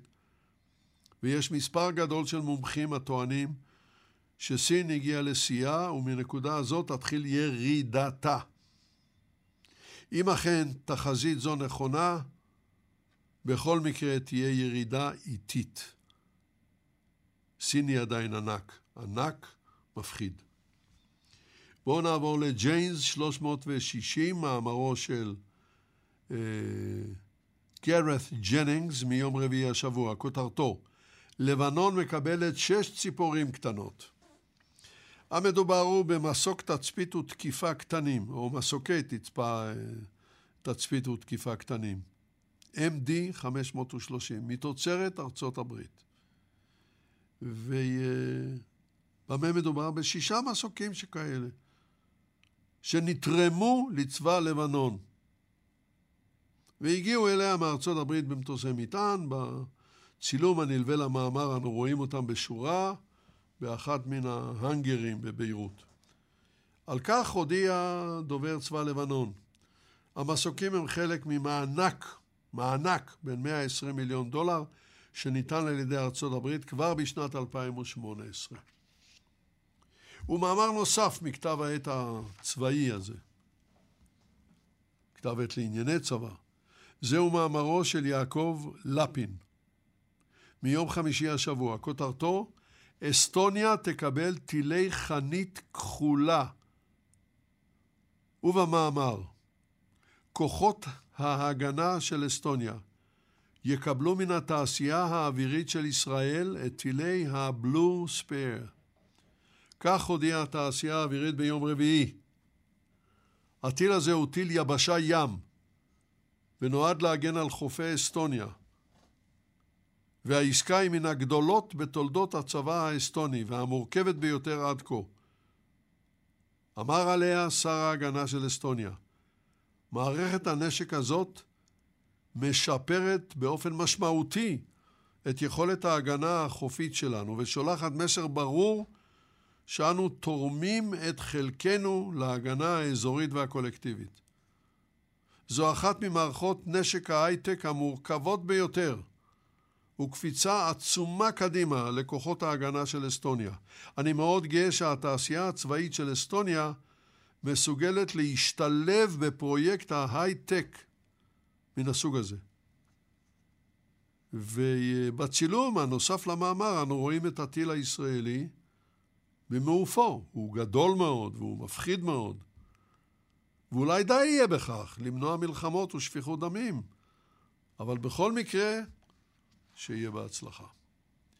כעת אני רוצה לעבור לאתמול, וממך, ליטל. אני אבקש לשים לב, כי תראי איך הדברים קשורים. הם קשורים לשיר שבחרתי מיגאל. אז אנחנו נתחיל. אתמול אה, חוברת 273, סוף השנה שעברה, וזה היה אוטוטו, אלול תשפ"א. לא קרה שום דבר. והמאמר הזה הוא מאמרה של דור, דוקטור דליה גרפי, שהיא חוקרת במוזיאון ראשון לציון. והוא נקרא תעלומת המגומש, המגומש, רובין הוד, נוסח המושבה הראשון לציון. לא יאמן כי יסופר, אך עובדה היא, ראשון לציון מופת בחייה החברתיים והתרבותיים של היישוב ולכל היישוב היהודי המתחדש בארץ ישראל, הייתה חלוצת היישוב גם בניסיון סחיטה, נוסח הפרוטקשן הידוע לשמצה. כך כתבה ליפשה סגל ג'מסון, בת ראשון לציון בספר זיכרונותיה, בהתייחסה לאחד האירועים יוצאי הדופן שהתרחשו במושבה במהלך קיץ 1917. בזיכרונותיה מציינת ליפשה כי בשעת לילה מאוחרת נורו מספר יריות לבה לעבר בית הוריה, בת שבע וראובן סגל, גזבר המושבה, ולאחריהן נשמעה דהרת סוס מתרחקת. שרידי קליעים נמצאו פזורים בחדר, ובדרך נס איש לא נפגע. איש לא דיווח למשטרה העות'מאנית על שאירע בשל הסברה, כי היו אלה כדורים טועים שנורו לעבר עריק טורקי שנס מרודפיו. חוץ מזה, מי המטורף שיפנה למשטרה הזאת? אולם הפרשה קיבלה תפנית, לדברי ליפשה, למחרת ניגש אליה ערבי ומסר לידיה פתק שיועד לאביה, ובו דרישה להשאיר בפינה המזרחית של בריכת המים בגן המושבה מעטפה ובה שישים נפוליאונים, הון עתק באותם ימים. על החתום משפיל גאים ומגביה השפלים, ובראשי תיבות נכתב מגומש. מכתב המגומש לסגל, שתקו מצוי בארכיון מוזיאון ראשון לציון, נפתח במילים אדון נכבד וגם עבד נקלה. ובהמשך מזהיר המגומש את סגל כי לו ולבני ביתו צפויה סכנה שממנה לא יוכלו להימלט. שלטון העריצות וחוסר הצדק השוררים במושבה יטופלו ביד חזקה. אם ניצלת הלילה זה לא בדרך נס, כי אם ברצוננו הטוב, אבל יישמר להמרות את פינו. אהיה מוכן לכל פקודה, כי בידינו ותחת חסותנו אתה. ראשי המושבה שחששו, זה היו, היו עוד מכתבים כאלה שנשלחו לעוד אנשים. ראשי המושבה שחששו ממעשה המגומש שלחו בשלושה באוגוסט 1917 מכתב לאפרים בלומפלד, חבר הנהגת הוועד המרכזי של פועלי ציון, ותיארו את מצוקת אנשי המושבה. מלבד ההתמודדות היומיומית וקשיי המלחמה, כתבו, נוספו, פצעי מהרסנו ומחריבנו מבית. אין בנו כוח לתאר פה את כל הטרגדיה לפרטיה. מי ולאיזו מטרה נעשה הדבר הזה? מעשה טרור, טענו. הם על בסיס כמעט יומיומי ופוגעים במרקם החיים.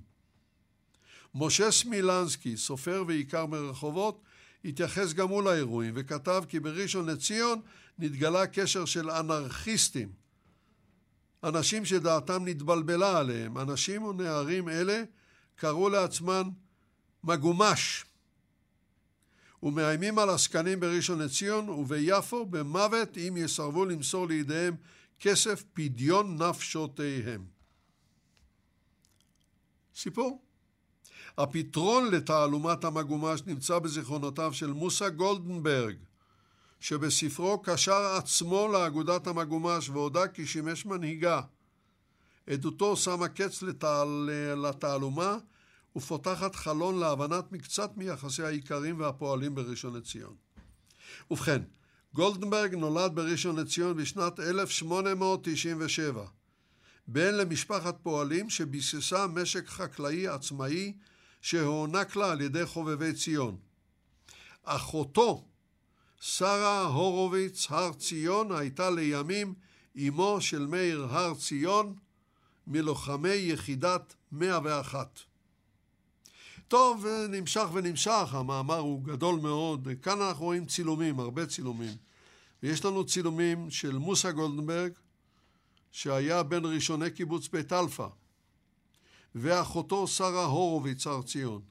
שניהם יפהפיים, הוא גבר נאה להפליא והיא פשוט עוצרת נשימה ביופייה. אחר כך היא התחתנה, היא הפכה להורוביץ, ואחרי שהיא הפכה להורוביץ, היא הפכה להר ציון. והיא הביאה לעולם, היא הביאה לעולם את מאיר הר ציון, שלדברי המפקד שלו, אריק שרון, היה הלוחם מספר אחת של צה"ל. וכל זה מתחיל בראשון לציון.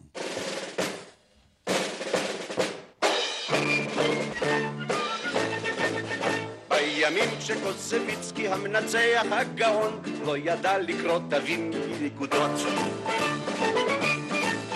בא לארץ חוסביצקי המזכיר של הברון ואמר לפריימן קים ואורקסטרה בוא נקים מאירוביץ' בא עם פיילה, חיסין בא עם תוף מאור, חיסין בא לו עם אשתו של מוישה נט. חיימוביץ' בא עם זיילר, עם מיתר עם כינור, ומאסטרו אוסוביץ, אז הרים את השרביץ. ו... ו...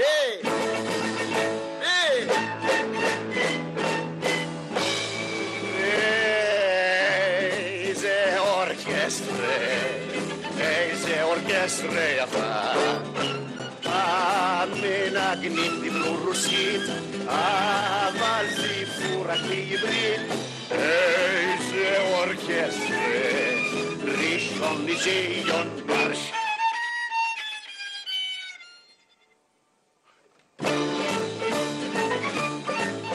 היא ניגנה בשער מקווה סול ציונה נס ציון, ונסעה לנס ציונה לקונצרט. היא ניגנה בפתח תקווה וכשבא כבוד הברון, היא ניגנה לו בשמחה, והוא הפסיק את התמיכה.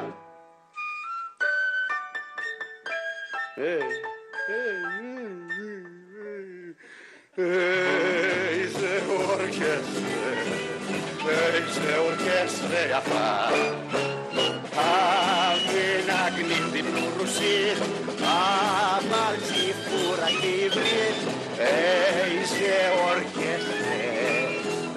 ראשון לציון מרש.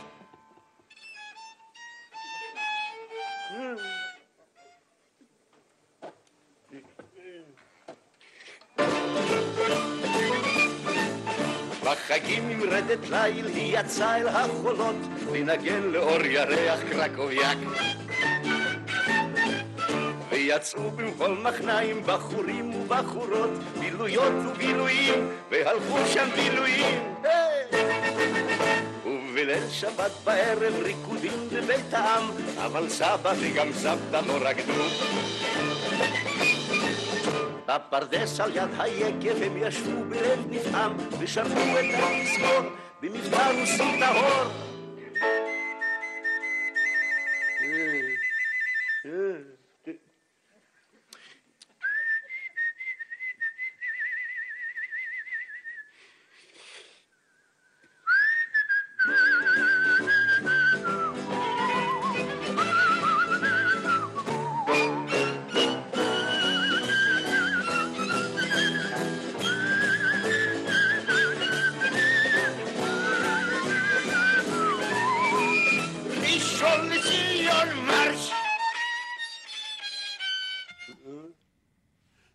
בואו נעבור מראשון לציון. קודם כל, תודה לשמעון ישראלי. נעבור מראשון לציון למוסקבה.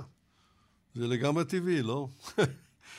אה, מאמר מיום אתמול, כותרתו נאט"ו, הארגון, אומר, או נאט"ו אומרת, זה לא משנה, שהארגון אומר שהיה חייב להגיב על פעולות רוסיות עוינות.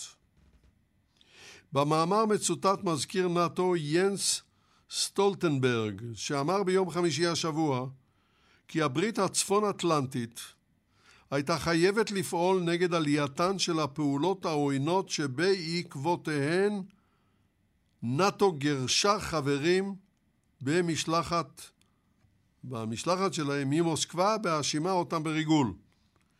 ההחלטה לביטול סמכות השהייה של שמונה מחברי המשלחת הרוסית לנאט"ו התבססה על הוכחות מודיעין מפני שהשמונה היו קציני מודיעין רוסי בבגדים אזרחיים. שמנו לב, אמר סטולטנברג, בעלייה בפעולות הריגול לפחות באירופה, ולפיכך נאלצנו לפעול. ההחלטה לגרשם לא הייתה קשורה לפעולה מסוימת, אמר המזכיר, אבל לא הוסיף פרטים. נאט"ו גם קיבלה החלטה כי גודל המשלחת הרוסית לא יעלה על עשרה חברים. סטולטנברג הדגיש כי יחסי נאט"ו-רוסיה נמצאים בנקודת השפל הנמוכה ביותר מאז סיום המלחמה הקרה, וכל זה בשל ההתנהגות הרוסית. מאז סיפוח חצי האי קרים ב-2014 ומעורבות רוסיה בסכסוך במזרח אוקראינה מתחוללת כל העת הידרדרות ביחסים שבין רוסיה למערב. מזה עשרים שנה מחזיקה משלחת של משקיפים במוסדות נאט"ו, אה, רוסיה מחזיקה משלחת של משקיפים מתוך כוונה אה, לשפר את אה, מצב הביטחון האזורי. אבל חברי המשלחת אינם חברים בנאט"ו. ב-2017 כבר גורשו שבעה מחברי המשלחת שהוחשדו בהרעלתו למוות של הסוכן הכפול סרגי קריספל ובהרעלת ביתו בבריטניה. פגישות עבודה בין חברי המשלחת לבין נציגי נאט"ו אינן מתקיימות כבר שלוש שנים. על פי ערוץ השידור הבריטי סקאי, החלטת נאט"ו באה לאחר שבחודש אפריל השנה התברר סופית כי בשנת 2014 שני סוכנים רוסיים שהיו מעורבים ברצח קריספל בלונדון היו uh, מעורבים גם בפיצוץ שהיה בפראג בבית חרושת לתחמושת. פיצוץ שהיו בו הרוגים. עשרות דיפלומטים רוסים גורשו מהשגרירות שבפראג ומנציגויות האיחוד האירופי ברוסיה. הם נקמו כמובן. בואו נעבור כעת לאינדפנדנט, יש לנו כאן מאמר מאתמול של, אה, של תום בצ'לה, כותרתו: הריחוק הפיזי שבין קבוצות הגורילה מונע התפשטות מחלות, כך קובע דוח מחקרי. בצילום הנוסף למאמר אנו רואים קבוצה של כ-15, 15 ליתר דיוק, גורילות הרים שנאספו יחד למנוחת אחר הצהריים בפארק הלאומי וולקנוס שברואנדה, שזה לא יטעה אתכם, יש פארקים שהם יותר גדולים ממדינת ישראל. תבינו במה מדובר. ובמאמר, כשהקורונה החלה להתפשט בעולם, הריחוק הפיזי בין אנשים הפך לשגרה, לרוטינה. לא הייתה ברירה. מחקר חדש מראה שכשהקורונה אה, פגעה, התחילה לפגוע בבני אדם, לא רק בני אדם, אה, הסתבר, יכולים למנוע התפשטות של מחלות ריאה, מחלות נשימה, על ידי שמירת מרחק. חוקרים העוקבים אחרי גורילות הערים ברואנדה מצאו כי הואיל וקבוצות של גורילות אינן נוהגות להתערב קבוצה בקבוצה, התפשטות מחלות ריאה, מחלות נשימה, בקרבן איננה גדולה. מחלות נשימה היא אחת הסכנות הגדולות לקופים העליונים, לפרימטים העליונים. הם נדבקים ברבות מן המחלות שפוגעות בנו, כגון התקררות ושפעת, אבל אצל הקופים האלה, המחלות האלה, הממש יותר קטלניות. מדענים העובדים בקרן דיין פוסי זו אותה חוקרת שנרצחה בשמורת הגורילות, ואמרו שאולי גורילה עשתה את זה, קשקושים. החוקרים שם, עובדים בקרן, חקרו כ-15 התפרצויות של מחלות נשימה בין 2004 ל-2020. כדי להבין איך המחלות האלה מתפשטות בקרב אוכלוסיית הגורילות, באותו פארק וולקנוס שברואנדה. ובכן, בתוך הקבוצה המחלות התפשטו מהר מאוד. באחת הקבוצות שנפגעו נדרשו לא יותר משלושה ימים. שלושה ימים בסך הכל, כדי להדביק 45 מתוך 46 קופי הקבוצה. ואולם הפצת המחלות האלה בין הקבוצות הייתה הרבה יותר מוגבלת. קבוצות של קופי גורילה אינן נפגשות אה, בקביעות. הן נפגשות, אבל לא בקביעות. כאשר הן נפגשות, לעיתים נדירות הן נפגשות למרחק של פחות משני מטרים, שזה מרחק המינימום לשמירה מהידבקויות. ההסתייגות הזאת של הגורילות, קבוצה מקבוצה, מסייעת לשמירה על בריאות האוכלוסייה הכללית של הקופים מפני מחלות מידבקות. ובכן כך, מתעוררת שאלה. אם קבוצות הקופים האלה לא יידבקו קבוצה מקבוצה, מאין באו ההתפרצויות של שפעת והתקררות? מאיפה הם באו? אומרים החוקרים, הם באו מבני אדם. מכל מיני פורצ'רים, ציידים מנוולים שבאים להרוג גורילות, כי בשר הגורילות, בשר הגורילות נחשב למעדן. מבריחים אותו אפילו לאירופה, לאוכלוסייה השחורה שם. פשוט לא יאומן. והעובדה הזאת מחדדת את ההכרח לצמצם ככל האפשר את המרחק בין בני האדם לחיות בר. ושוב, נחזור לענייננו, חיסון, מסכה ושמירת מרחק חשובים היום יותר מתמיד. ואתם יכולים לכעוס עליי כמה שאתם רוצים, אותו חלק מן המאזינים שמסרב להתחסן, אני חוזר ופונה אליכם. לכו להתחסן. לכו להתחסן. בואו נעבור ל-Christian Science Monitor, מאמרו מאתמול של ניק רול. אוי, איזה מאמר מעניין. למצוא את המילים.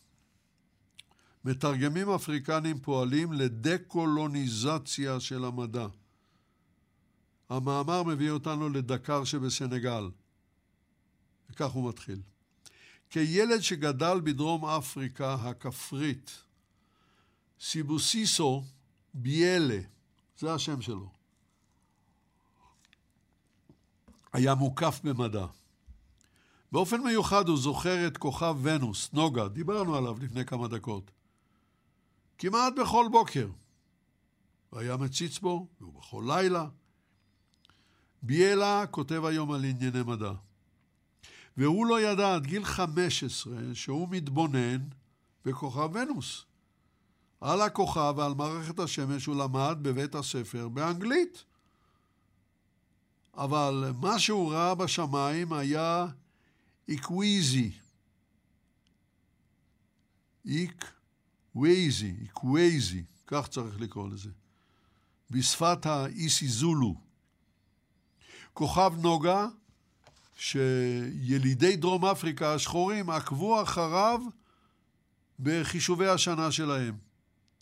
רק בגיל 15, כאמור, הבין הנער ביאלה כי מדובר באותו כוכב. בבית הספר מעולם לא עשו את הקשר הזה, את הקישור הזה. ואומר האיש, תחושתי היא תחושה של בגידה על שאני יודע כל כך הרבה דברים באנגלית המופיעים בשפת האיסי זולו. סיפורו של ביאלה אינו, איננו יוצא דופן. לימוד מדע בשפת המדינה הרשמית באחת ממדינות אפריקה מקדימה לעיתים קרובות את שפתו הילידית של הלומד. דבר זה יוצר חוסר קשר בין שתי השפות. השמטת הלשון המקומית בבית הספר משפת המדע עוזרת ליצור את תדמית הפיגור, התדמית המפגרת של אפריקה. ביאלה הוא היום חלק מקבוצה המנסה לשנות זאת. הקבוצה נקראת ייעוץ לדה-קולוניזציה, דהיינו לעקירת סממני הקולוניזציה, ההתיישבות האירופית באפריקה.